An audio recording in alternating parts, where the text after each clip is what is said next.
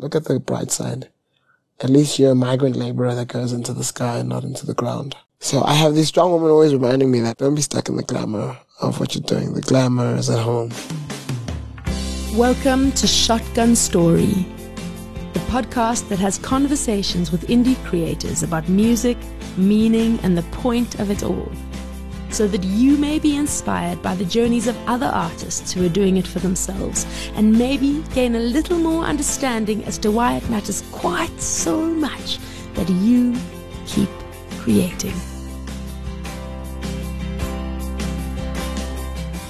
There is so much to understand about what it means to have a career as an independent artist.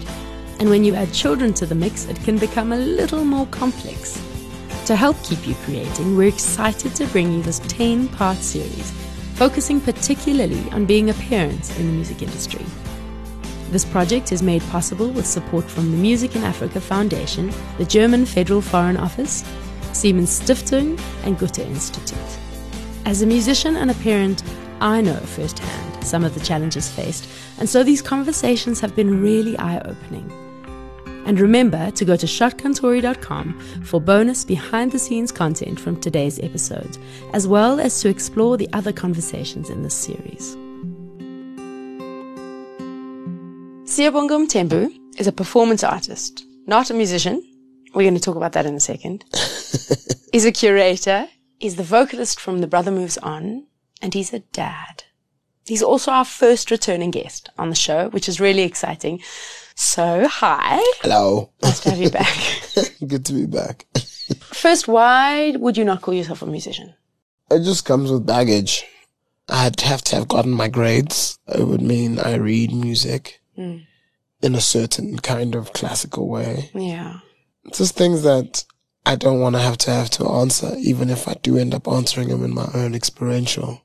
So I've taught myself the best way is when you're around artists, I don't call myself an artist. When I'm around musicians, I don't call myself a musician. Mm. It's less for me to defend Yeah. about who I am and how I am. I love that. Yeah. so, I love how strong you are and how well you know yourself. well, like being the weird outsider kid teaches you how to define yourself. And I think you spend so much time trying to be something you're not that eventually all you have is to come to terms with what you have. Surrender. Yeah. Well, there's not much choice. It's like knowing that it's never done. It's like the stuff that still needs to be written. There's acting that still needs to get done. Like I told myself next year I'm going to start acting again. Mm. I don't know if it's going to happen. Oh, my, that's very interesting.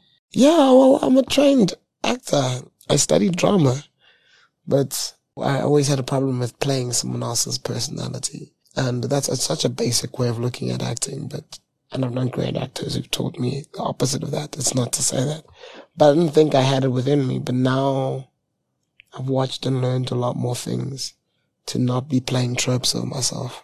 So it'll be easier to play someone else. So, acting next year, Possibly. possibly. but I'd like to get a sense of what's going on now. What have you got on the go? I'm curating a collaborative piece of work that will involve Msaki, Umle, Opupolga Pico's vocal chorus, Joa Joe, which is like this duo from France. Like really cool music, but I can't even describe it as live really. But I try and link that. And the Brother Moves On as the house band for a 16th of December performance. It's a meditation on freedom songs. And what freedom songs are in my view of them. And then that's going to be put to vinyl and there'll be five sales of 500 units of that vinyl. And it's for the Paris, New York Heritage Festival. So that's the thing that's now in January. I'm going on tour with Ndaba Is. The brother goes, I curated a night at the Brussels Jazz Festival with the brother On and Bokani Dyer. Wow. We then go to the Bimhuis in Amsterdam and we do a night at the Bimhuis. Then we each take a night at Moods in Zurich. And then we take a break and the brother heads to Slovenia for a night in Slovenia. And then we meet together on the day the album was launched last year to celebrate the anniversary at Soniver in Paris. And then we fly home. Mm. And then I got a really great call. I'm going to be playing, singing at the Zeitz MOCAA from the 10th and 11th of December from this amazing, amazing curator known as Bonaventure. Oh my God. Bonds asked me to come and sing the voices of those stuck at the bottom of the Atlantic. So I'm taking my good friend Malcolm Jiyane, hopefully, with ah. me, and the two of us are going to spend five days in Cape Town, you know, meditating on that. I mean, I got goosebumps. That is beautiful. That's, that's the next while, you know, I got Brother Moves on shows, just finished a tour, got a tour in Jan, a tour in May, and a tour in November. COVID reliant, of course, Yeah. in Europe. Brother Moves on just released a project. I don't know, I don't like to call it an album, a project called Tolika Mtoliki, where together with Matsuli, we worked with six tracks from the South African discography from 1965 to 85. And we redid them as the Brother Moves On to bring light to them to a younger audience. But then at the same time, we also recorded our sophomore album, She, He Who Feeds You, which is an eight track epic of music we've found hard to record over the years. Songs which, like, there's one song, Puleng, we played at our first gig. Whenever we try to record it, it would just come out really rubbish. And this time, from the first note till the end, it's just on point. Oh, It's a really powerful album. We've signed a two album deal with Native Rebels Records. We've also decided that the second album is going to be a big band album. So we're going to do tracks from the Brother Moves on discography, but with a big band as the second album. That's so incredible. we're not stuck. Uh, we're free. Whoever wants to leave the Brother Moves on over the next few years still has that freedom. That's the brother. And then I recorded a few tracks of my own as himself. Uh, went with Malcolm Jiyane to a studio and we recorded a few, you know, feeling tracks, just piano and vocals. There's one that's a definite one. It's called And She Said. My niece, after my brother had died, came to me in the garden and said, Uncle, you look so sad. He's sad because Uncle's dead. Oh. And I was like, yeah. And she was like, my fairies also die. And something about that conversation just like sparked in me that openness to grief, I guess. yeah. And the song came up and it was, it's a beautiful, beautiful song. And shooting a documentary. We're shooting a documentary of recording in COVID and recording one of the biggest albums to come out of South Africa globally in the last how many years, in double years. By going with Tisa Muniheng, he's coming with us on tour in January. On tour in May, he's shooting our show on Sunday. He's been shooting the South African scene since 2013. I mean, okay. My real question is how, but before we get to that, because it comes into this next part, you're a parent. Where are you in your parenting journey? It's been kind of interesting. At some points, I thought I'd have to stop music to be a parent. And my wife's made me understand how would we make money. The first few years, I basically stopped everything. Hmm. And I was with my child. And I think it was the first tour Tantus was really alone. Tantus is my wife, right? Yeah. Shout out to T-Rex, you know. and it was like the first period I was trying to get together Lobola money when she was pregnant. So we didn't spend a lot of time together in the pregnancy Yeah. and a lot being like probably like four, if not three of the other months she was alone at her parents, and the rest of them I was with her at her parents' place. Hmm. When Vila was born, we were together, inseparable unless I was on tour. I started going on tour with Shabaka the Ancestors because I'd quit the brothers, so it would mean lots of time at home, and then I'd be gone for like 30, 40 days, Yeah. and I'd be back at home again for a long period of time, two months, gone again for 30, 40 days. Uh, once Tantus's mom was like, she woke up, she was like, look at the bright side. At least you're a migrant laborer that goes into the sky and not into the ground. Oh, Yeah. My sister's version of that was, don't forget, you're just a flight attendant. The difference is that instead of saying chicken or beef, when you arrive, you have to sing. So I have these strong women always reminding me that like, don't be stuck in the glamour of what you're doing. The glamour is at home.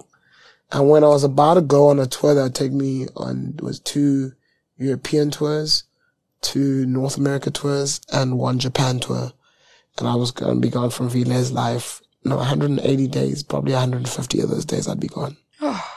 But I'd be able to come back and sit at home for three years of my life yeah. and just veg, to tell the truth, if I was smart. Yeah. And then COVID happened and shut everything down. Hmm. My biggest worry of that time was like losing touch with my daughter because she's my pulse. She wakes up early in the morning and goes, Daddy! Hmm. And then realizes mom's going to shout because she's being loud. And then we starts tiptoeing and finds me and then we both get out the room and then I ask her how was her sleep and I ask her what she dreamt of and was it a good dream or a bad dream? What she wants to have for breakfast. Which was normally nothing at that time, but it's just to ask her. It's just like the norm. So I, it was this moment of like being sad about finally getting to somewhere in my career, but like having to leave Vile. Yeah. And God kind of sorted it out. I spent every day since with my daughter, unless my daughter's going with her mom to East London to go visit her granny. Mm. And it's a part of who I am. It's even for the Zeitz MOCAA show, the conversation was the issue of the fee and what was going on was quicker than the issue of I need to bring my daughter and my wife. my daughter's wanted to go to Cape Town for so long. Yeah. And the brother moves on to is not the safest thing to take her along with. Yeah. So this is making sense. Five days at least. She gets to see Cape Town. Oh, what a joy. Yeah. That's the thing we always talk about with my friend Dumi.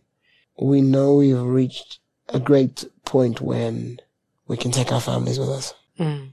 And you can say, after the gig, guys, I'm, we actually got a dinner to go. We're taking her to the zoo. She's never seen a zoo this big. You know, just real life things because that's all that really matters at the end.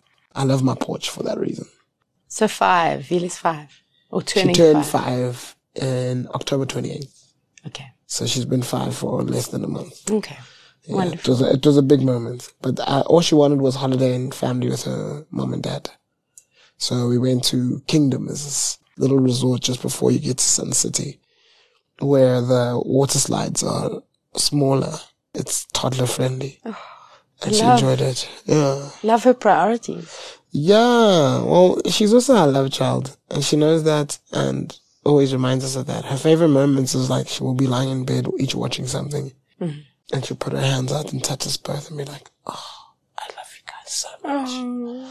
Oh. Yeah. She gets it very much and she understands love in that way very much. And I got that from my parents as well. And Tanta's got that from her parents. So it's nice that Yeah, but how it's a things pass, hey? Dude. The good and the bad, they pass Yeah, on. no, hey, equally, equally. The- What irritates me the most about her is my, my- it's actually my traits, most of it. It's like, mm. So nice. My mom once said to me that I have all my dad's good traits and all her terrible traits. Did you have any idea before you had Vile how it would impact your career? I thought my career would stop. And I think I've been trying to do that with my career for the past three to four years. I just couldn't see it being conducive to raising someone and being present. It mattered the presence part. It's nice to provide financially, but it's also just like, uh, the migrant laborer metaphor doesn't go away in that. It's also great to be present in someone's life and to give up a few of those pleasantries of being alone. The thing is, being alone in Paris, yay. Yeah, being alone in London, yay. And there's people around you, but you know, I remember being around, we were at the North Sea Jazz Festival and the Americans were in a circle, few of the British, we realized they were having the same conversation. They were all having conversations about how their careers were soaring and how they were all getting divorced. And it was just like that lonely life, you know, and Yeah. nothing more enriching than seeing a successful person's kids and how a person's another person to their children than they are to the world because you have to be. Yeah. I'm a total opposite of the ferocious being I am outside to my daughter. Yeah. I'm investing in her future in a weird way and who she becomes and who she ends up with as well by learning the lessons quicker so that not so much of the bad filtrates through to her, you know? You are her safe place. Yeah. You see it even when you shout as a parent, when your child gets into that. Oh my gosh, the regret when that Yeah, happens. Like oh when no. the hands come up and the freeze happens and you remember being in that position as a child yourself. Mm. You really see it as well. You're a safe place, but you've gotta remember the Khalil Gibran quote and the fact that you're, you're a vessel. You're how this being came to this earth. They chose you for their own growth and your own growth in relation. You're not everything. And it's vital to, when they're still giving you that space of being everything, you're able to show them you're just human. Because then there's no pedestal. The pedestal's less higher for you to fall off. Yeah. Because I'm on the other side of watching my mom turn older and older and frailer and frailer, need more, and then judging my relationship to my daughter where I've been giving and more open and to my mom where I'm being like, we're running out of time and we haven't sorted out our issues. Those balancing acts kind of make you realize it's got a lot to do with your own growth. My child's going to be alright. My child's a champ. She knows what she wants. She's stronger than me. And she says it a lot. So she'll, her mom will be putting on makeup and she'll be like, Mom, you don't have to put on makeup, you know? You're beautiful as you are. Just be yourself. Or she'll be like, Dad, why are you going to work? We don't need money. Explaining to her, no, we need it for school. She's like, yeah, but come on, you know what I mean. You know, there's an underlying thing that life's trying to say to you. It's like, totally. build this life differently so you don't have to leave me every day. Cause it's not natural to leave me every day. Yeah. From the outside world, do you think your fans' perception of you has changed since you became a dad? Definitely. Since I became a married man and a dad, I put in the forefront of everything I do. Mm. One of my things on my Facebook was like, if it doesn't work for Vile, don't call me. Change my friendship groups, change the people I'm around. It wasn't like I was like, whoa, this is, it just happened as soon as I realized I would need to get married. This is the person I want to get married to. Yeah. It's kind of home I want to have. And I'm still trying to build that. It was like initial steps of like, rock star's over. Can't keep it up. Also, my body can't take it any longer. Yeah, big yeah. life. You know, I love taking naps and cuddle times. They're part and parcel of like real life. I was like, yeah, it was great. It was epic, yes. Yeah. You know, that was one of my brothers, aka it's epic. I was laughing at it the other day. I was like, yo, that's the kind of human beings we were. Yeah. Yeah, we're on the other side now. I didn't expect to be this old. Didn't expect to be this old? I didn't think I'd live this long. Wow. Kind of lifestyles we had. 27 Club. My brother went to our 27th Club. Oh. Like, it was weird. Like, just kept dropping seeds. Yeah. To be like, yo, man, I'm not here forever. We're not 27th Club. And he was truly like, he was Kurt Cobain of this. He was the guy who got what he was doing. Yeah. We got it later, but he got it initially. Now you're on the other side. You've battered your body for years. You don't know what it is to have a healthy life. You don't know what it is to have a psychologist. You don't know what it is to have a psychiatrist. Trying to figure it out, you know. And I remember seeing this old muso shooting in his backyard and his wife, they just seemed to be talking about his life in such a nostalgic way where I was like, I never want that. Totally. Yeah, I'm like not done. It's not necessarily a music, but it's just like, I don't, I've never believed in the glory years. Yeah. And I fought it. In every single thing I do, I fought this idea that, oh, those were the times. Like, no, those times are painful when we are in them. Yeah. I feel like I'm just watching you rise and rise and rise. It's weird. Even a friend yesterday was like, yo, man, you've earned your stripes. And I was like, um, thank you. I don't view it in that way. And I think it's a bad thing learning that to be like, acknowledge what you've done. Yeah. So it helps you move on as well. You know, it helps you not feel like, oh yeah, this album's gonna be it. Yeah. I'm like, I don't know what it is. Also, I never defined it, even on that first one. And then I realized, oh cool, basing it on other people is not a great idea. Mm. I still don't know what a good album feels like to release. I've released really great albums. Yeah, yeah. You know, so that's the other side of it. It's just there's a real thing of like, you're not what you conceive yourself to be. You're really living. So get out of conceiving yourself. Actually have a five year plan so you can judge it by something. Cause it's a life, you're going to judge it by yourself and how you feel. There's no constant you. Yeah. It's the constant. Just keep making. Hey, what else can we do? I'm just like, I've never thought of it as a career. I survived with it. Yeah. I've never thought of it as a career. Now I'm getting to that point where when people ask, so what are you? What do you do? So awkward to be like a middle-aged rock star. It's like, I'm a rock star. oh, your band. How would I have heard of them? It's like, I don't know how to answer that question. yeah, yeah, the brother moves on, and it's one of either two reactions of like, don't know who the hell they are, uh-huh. or whoa, okay, you know. As now I've gotten older, but when I was younger, it's a painful question. Mm. And it's like, why are you measuring me by whether or not society thinks it's okay for me to do what I want to do? Mm. But money doesn't have to equate to what you do. 100%. And it's didn't even raising my daughter. Or people like, does she sing? And I'm like, She sang on her own. She didn't allow me to sing at all around her. I only started singing around her this year. Definitely one of my questions is how does she feel about your music?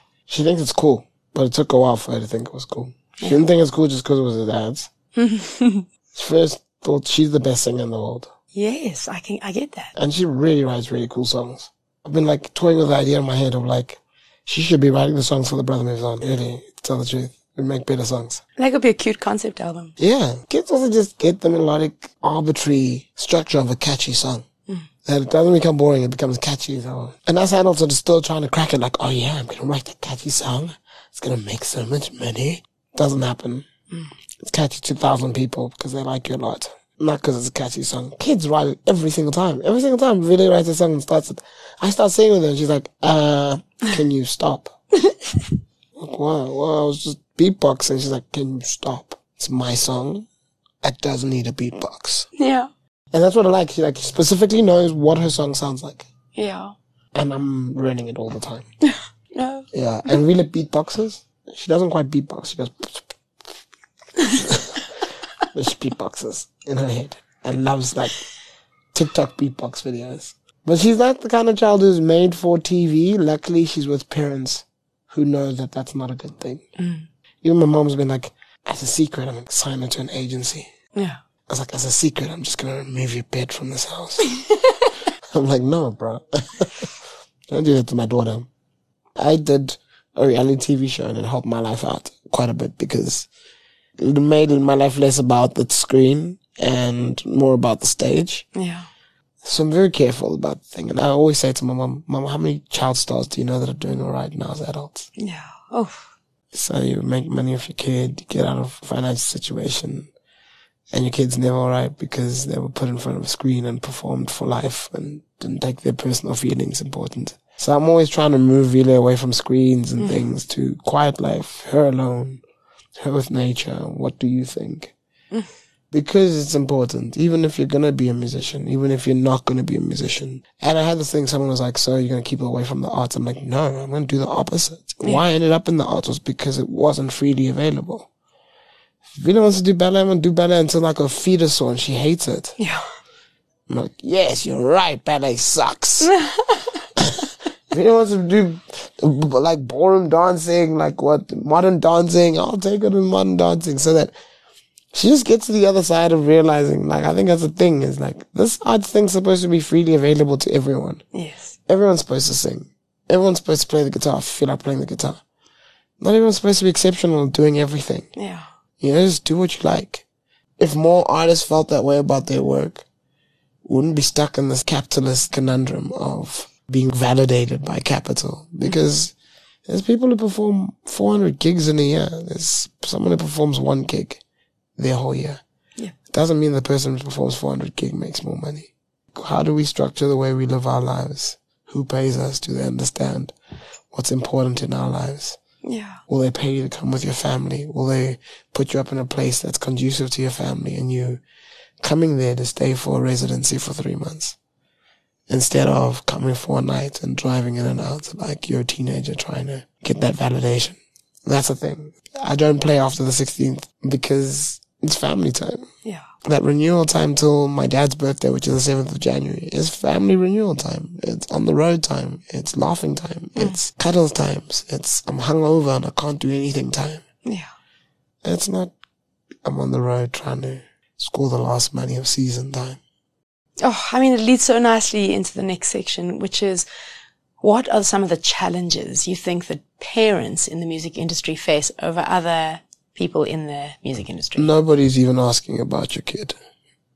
And the rest of the world lives like the future is children. The arts and music and performance world lives in a void without children.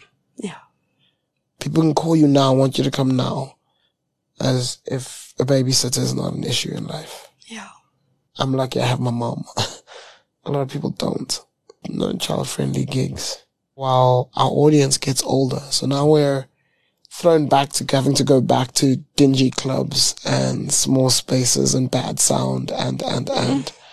Why? Because, well, our audience has, has children and they can't come at night and we're not pulling the numbers that we apparently can pull. So they send us back to the beginning. It's not like we grow into a space of dealing in the education space of music. So I've even been saying to the guys, yo man, you need to start brother moves on academies where the drummers can learn from you, where the guitarists can learn from you. Cause that's the only way I see it working is pouring it back into the youth and not as some like social development way, but like as a healthy way to grow up as a black man who doesn't have to be stuck at Kitchener's at the age of 37.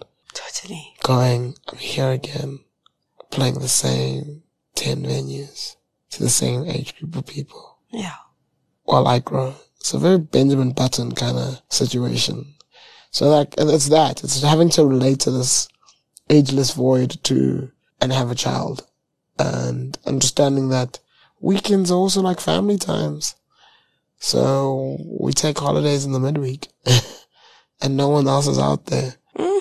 And she has her time, but she wants to mix with other people, relate to other people. Other occupations have relations with other adults who have children. We have to like force meeting up with our friends who have children who are musicians. Yeah. You know, like a call could come in that could be like, yo, the great jobs in Canada. Moving to Canada. Yeah. We have to go. It's a great like career move. It means I can not be stuck in being a musician and I can move into being an arts practitioner and a curator in that space of life. Mm. That's gonna mean Vila's gonna move. Yeah. But that's the kind of life she has. That's the kind of parents she chose. My mom says it best. She's like, it's not any different for any other profession. Yeah, that's true. How do you think that our industry could better support parents? Ooh, man. It's so weird because it's also the answer to what's lacking in like the lack of a market, the lack of a direction, the lack of socio economic relations that could force the government to be pushing more funding into our space. Yeah. But like, let's kill the cool. Like, let's make the cool really something that relates back to children. Look, keep the puke fests, but let them not be the youth fests Yeah. of the space. Child friendly festivals where you can go like Bushfire grew just off this. You could take your kids. I remember this man used to come in with a wheelbarrow with pillows in it and he'd drive in in the daytime at two, set up a picnic for him and his kids on the side on the left.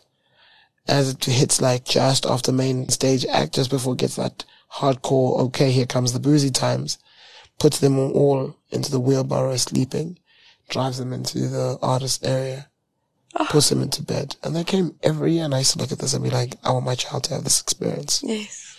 That, that's what's going to bring people to come and spend money at the bar and relate to whose kids are going to grow up at those festivals and play at those festivals. And it's not to say we're relegating kind of lifestyle of like the boozy puke fest, but it's to go, that can't be the main element of it. Yeah. When I was younger, we used to have to be the guys, we were loud, but we knew that, hey, this is a family festival. Like, go Yeah. and tip yourselves. But now it's, it's all there is. So I feel like our audience is that ones who would spend the money, who would take it to their corps and their businesses and grow the industry beyond booze and cigarettes is that relation to life is realizing that we're done. It's about theaters being accessible to children, Mm. shows being accessible to children, means of engagement being accessible to children. I'm sorry if you're still chasing that stardom that's supposed to come, your shame. Yeah. We're old. We're supposed to be making the trail to which makes it easier for the Tory that was 16 to get to here quicker so that they mature quicker and extend this maturity and this understanding of this institutional knowledge further. Hmm. That's the only way. I don't, I don't get this. Like, I keep seeing everyone feel like they're stuck in the same vibe that they were stuck in 10 years ago. And I'm like, it's not. 10 years ago was about your dreams. It's not about the future. Who gives a fuck about your dreams? Yeah. Like, that's why the whole acknowledging that you've done something, like, it's very 10 year old Garcia needing a pat on his back to feel better about himself. Now I'm going, thinking about what happens when I'm gone. And not in a dark way, but in like a, what's getting archived? Who's archiving it? Is the archive accessible to young Sia? This whole idea of the first black dies. We can't keep going through this thing of having to prove that we can do things. Black people have been doing things. It's just like the archive keeps throwing it away. And that's the basis is also why why does it matter that you have to have your name written in their books? what kind of life are you living? I mean that idea of an archive that is accessible. Look at South Africa. South African music is one of the most global phenomenons to come out of South Africa, to tell the truth. It's been happening for decades now. Yeah. Close to about five, six decades now. We don't have a Hall of Fame. I see big exhibitions in Slovenia, in Paris, in Berlin, big showcases. Someone was saying the other day, it's amazing. Europe curates South African music better than South African curators. Wow. Most amazing South African lineups have happened overseas. What do we do? Like, we need to change this. Yeah. We're the people with the access to the levers of power in this relation. What is it? I mean, it's a big understanding that Europe has that music should not always be gated behind fees. Yes. And musicians don't understand what that means. In that, you can't be charging 80,000 rands to a promoter and then expect that promoter at the door to charge nothing. Unless, of course, you and him understand he's getting that money from the government. You know, but you see, it's not absolutes. It's very particular complex relations to who's paying for the artist, what is the artist doing for free, mm-hmm. Yeah. and how are people who can't access things able to access the space Totally. over and over, not as a piece deal of like, yo, we played that free gig. No, but as part of our whole process is that for everything we give to the Puke Fest Festival that's going to give us that 60, 70, 80k, we're going to play one, three, 4k gig in the backyard in Tsakane, in Forest Law, to that promoter who we know has been building the art scene in Joburg and is trying to make sure that his neighborhood starts getting this art thing. What are we reinvesting? Why is it always the investment is coming from European arts organizations into us? What are we investing in our spaces, in our vibes, which is not pushed by their proposals and their outcomes? Because there's an ideological juncture there where it messes out. Where, yeah, it's well meaning, but it's not dealing with the context. Maybe the context does need an artist workshop. What are we doing to make things happen that are vital? And as artists, hey man, we found wanting on that question. Yeah. Very much. Our shit is gated. We're like, we're like journalism. Yeah. Yeah. They cleaned out the real shit and they left us with the gated shit. The people who are behind the paywall. Mm. Nothing's done for art's sake. Nothing's done to share that, that first excitement. That like, whoa, this is what I want to do with my life. Nothing's done to facilitate that. And from the artists, there are a lot of like arts, arts activists and arts facilitators who do that, but I'm like, artists. Mm. If it's not gonna mean a commercial outcome, it ain't gonna be shit. And there's a lack of unity in relation to that. And maybe then let's it from the unity from the building unit of the family. Let's not do it for artists and for artists versus the world, etc. Mm. Let's do it to fix the South African family and to give it spaces it can actually like enjoy itself and make sense. That's outside of Spur. Yeah. I mean, it's so interesting, actually. what we have seen happening in the, our folk scene is a garden concert, which is an opportunity for parents to bring their children to a safe place, Yep. to put out a picnic blanket, to experience music in a way that they haven't for a long time. Instead of, as you say, going to a restaurant, the whole experience of that is stressful of a restaurant. I mean, those parents are not coming to clubs anymore. No, so you they're just not. lose your market. They're gone. And those days are beautiful. Mm. And I think that, yeah, we need more of that. If you want to be capitalist about it, that's the buying market. Yeah. That's it. And it's not to say you don't need to go back and play that important varsity gig. Mm. So the kids know that, that historically this is something that's occupying the space Yeah. for very political reasons, actually. But the thing is, in our past, what we've learned is we made more money off house gigs than we did off our festival gig. Yeah. Our festival gig was this one fee, which we strained with accommodation per diem, etc., etc., to get the same amount we got from the house gig where we had 20 people who we got 4,600 from the door and they bought merch and CDs worth another five, three. Amazing. We didn't have to hire sound. It's a small, like, folk attack. Yeah.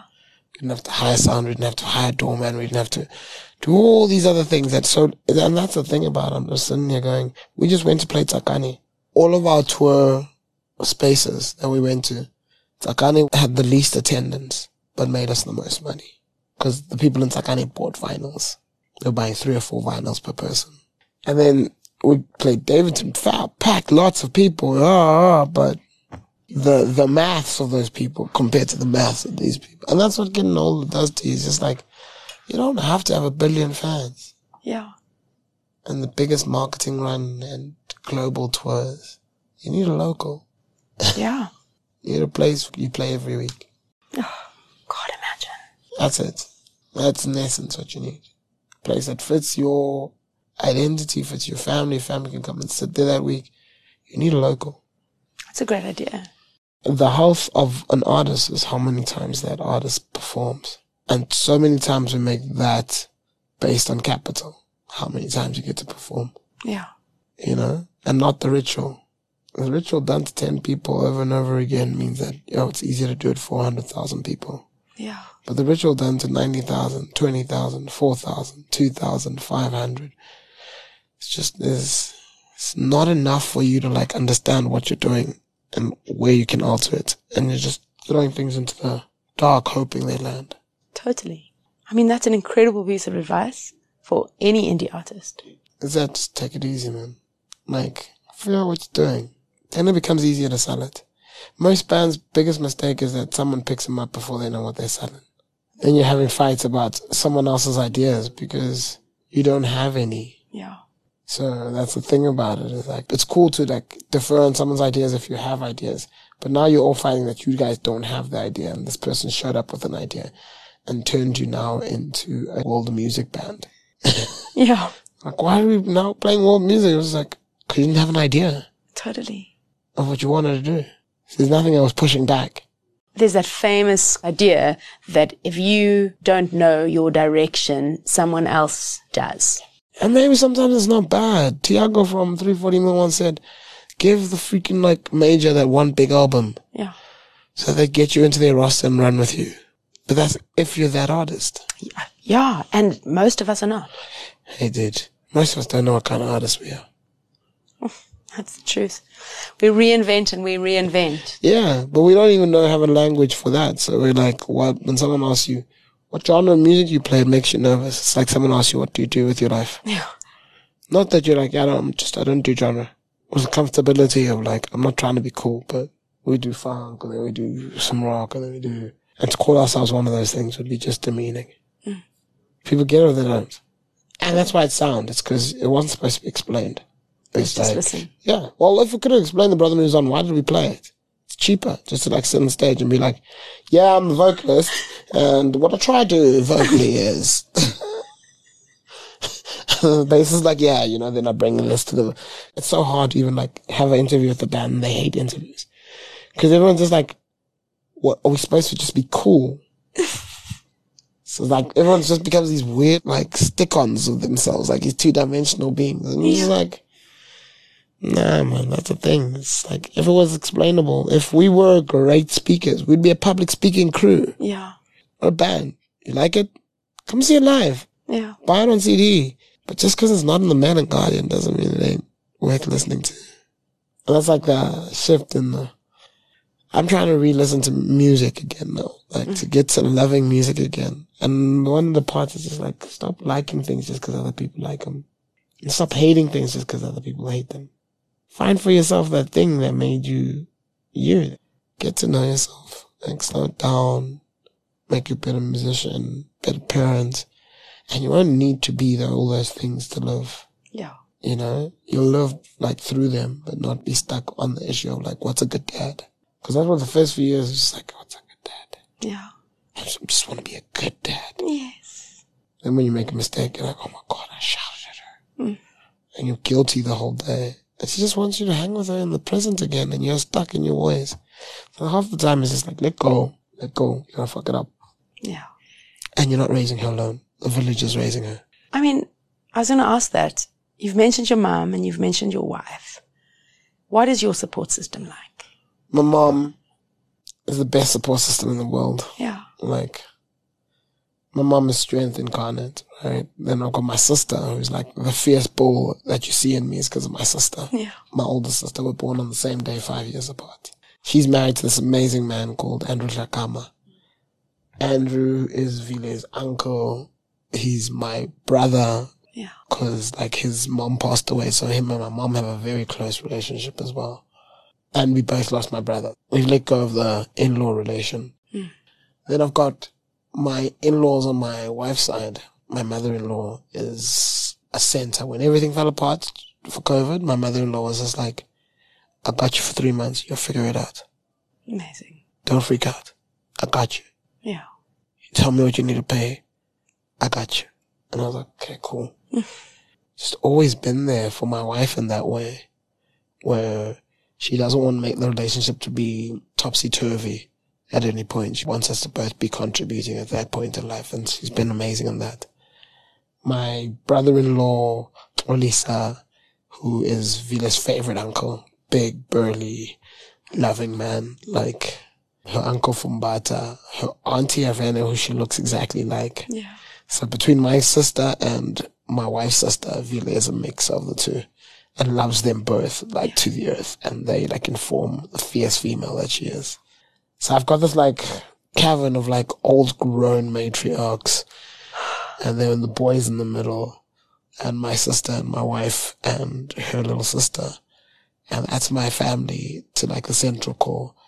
Got so many real people in my life. And I think in terms of support and coping, community is like number one. Central. Central. You know, everything in life is trying to make you feel like you're alone. And if you're around people who make you feel alone, then Get you're in the wrong place. Yeah. And that's been like my defining factor of who should be in my life and who shouldn't be. Yeah. Who sees that I'm vulnerable to. And I'm trying to figure it out too. Now, despite your amazing support system, Yeah. what are some of the challenges that you face on a daily basis balancing parenting and music? Yo, every time. I feel guilty every time I leave my daughter. Yeah. And she's not helping me. Makes you feel guilty. No, uh, even when I come back now, she's like, "Oh, is my dad back?" And I'll come running out and like, "Oh yeah, let's give a hug." Oh yeah. Oh, daddy, doesn't know what I've been doing. You know what I downloaded, and she just start talking and talking and talking and talking. So like, leaving my daughter anytime is kind of difficult. I can't work with her around neither because she comes in and she's like, "Oh, we're working." so finding that balance and how it plays itself out in an office. So I make my money on my phone. I'm moving all the time, but now it means I'm not always constantly there. Yeah. I'm trying to separate those worlds. Uh, I've done it in time because my wife used to hate it that I was busy all through the day. Yeah. So now it's very straight. I don't care whether you're calling from New York, Berlin, wherever. If I say five o'clock, I'm done, I'm done. Yeah. And if I say we're having a half six, I've asked my wife to be like, Berlin's gonna call it half six. Is that all right? It's like, cool. I'll take her to a half six at that time. Yeah. Cool.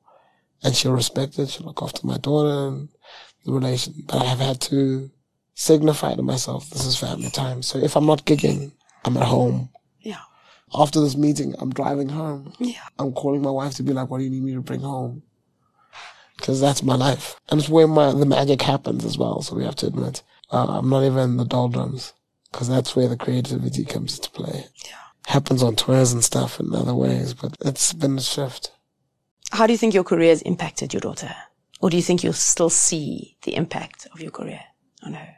Hey man, still see. Look, it's kept the lights on. So Totally. it's that side of it, but like, still see. I hope not a lot. Yeah. I would love for my daughter to come across my works and over the years earn money from the state that's left over. But I want to have a normal life. It's not about me anymore. Yeah. It's a weird place to get to. Most people think it's like you're resolving yourself to death. Mm. But it's not that. It's just, it's been so long about me, to me. It has to be about other things. Yeah. I'm always going to be around to myself. You know, so I have to find other filters to how I make things about me. So making it about my daughter is really about me, Yeah. you know, but it's not as direct as the other way because then I wouldn't be able to put her first.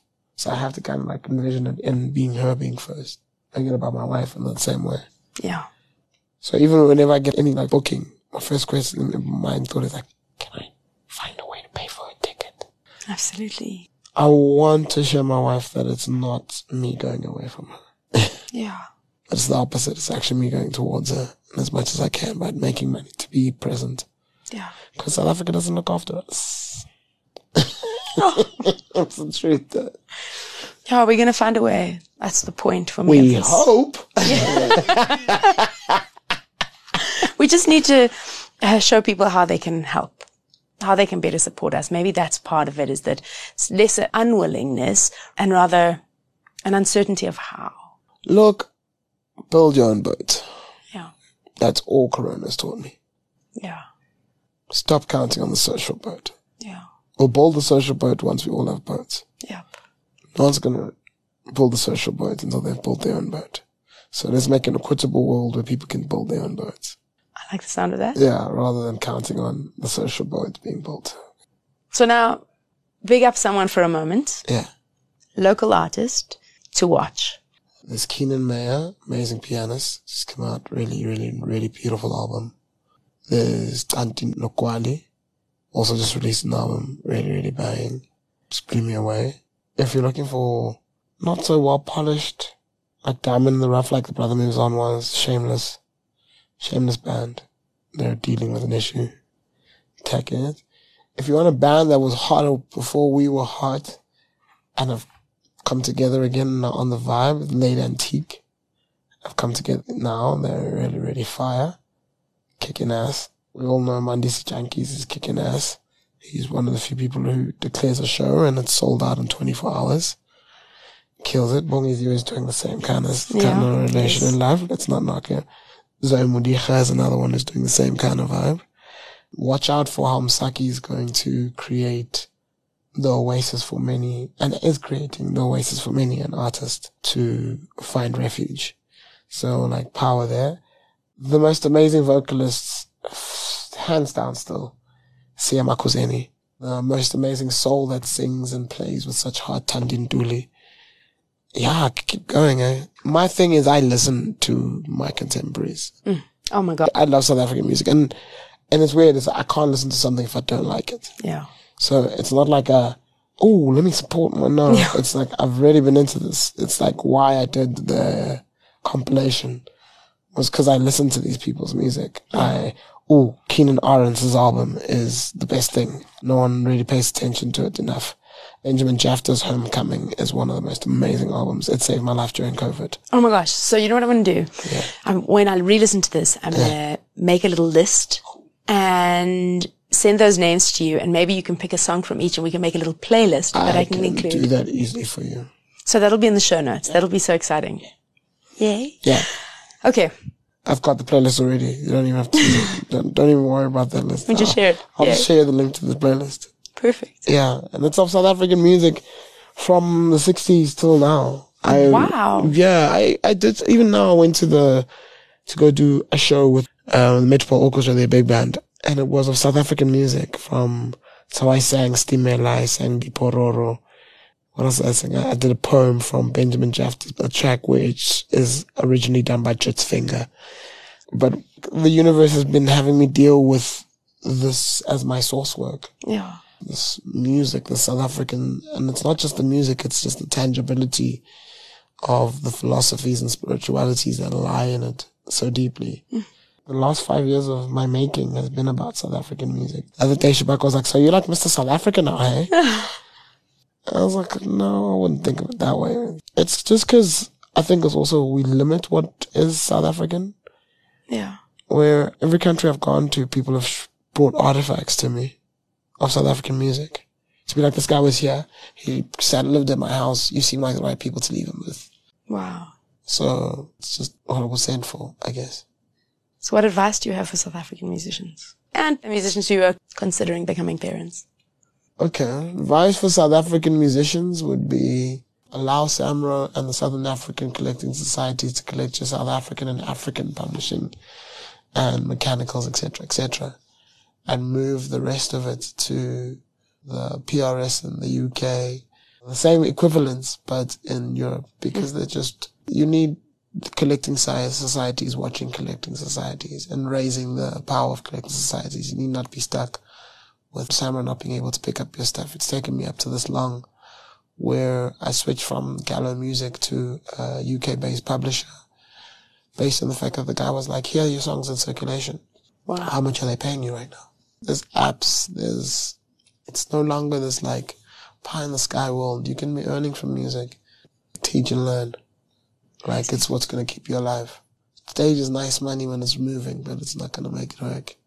Get that online moving, dude. That's how we got overseas. We played gigs at home. We showed how we were pertinent to an audience at home and internationals wanted the same vibes they were seeing on our videos. Yeah. So, you know, that's what I'd say to them. Artists about to become parents. Yo, I'm scared for us. There's nothing out there for us. Not even the funders have even started to wrap their heads around the fact that we're parents. Yeah. There's nothing. There's nothing looking after us in healthcare. And you know, South Africa doesn't have this financial system where if enough money is moving through your account, we acknowledge that you're being paid. Mm. That needs a formal paycheck. And that's hurting, like fathers and mothers who are working. Yeah. And keeping us in the informal sector in essence and not able to get the debt. Thank God though. Yeah. But not able to get the debt to live like our counterparts who are actually kind of sad due to that debt. Yeah. So it's a double-edged sword. I mean, that's amazing. That is all incredible advice.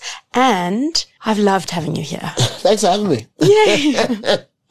I'm excited about this. How can people get hold of you or follow you? My surest way is Instagram under himself, mm-hmm. uh, him underscore self, mm-hmm.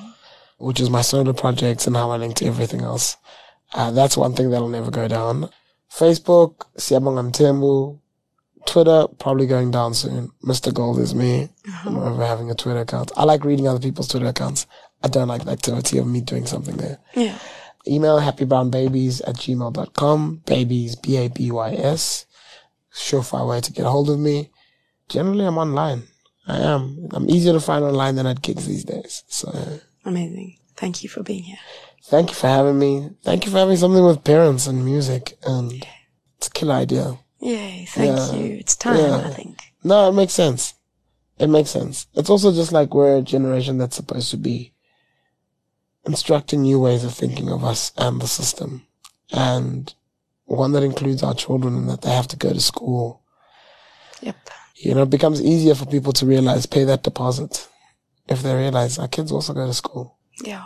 Our school fees can't be, maybe the money will come. I know. Yeah. My language. yeah, dude. Yeah, these prep schools ain't easy, man.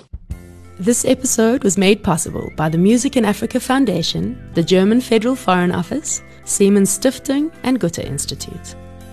The Music in Africa Foundation is a pan African non profit organization based in Johannesburg, South Africa, with satellite offices in East, West, and Central Africa. Their mission is to support the African music sector through promoting knowledge exchange and creating opportunities and capacity for music professionals. I'm Shotgun Tori, and if you're an indie artist whose passion for what you do can inspire or fuel others, get in touch. I'd love to chat. You can find me on my website at shotguntori.com. You've been listening to another production from Solid Gold Podcasts.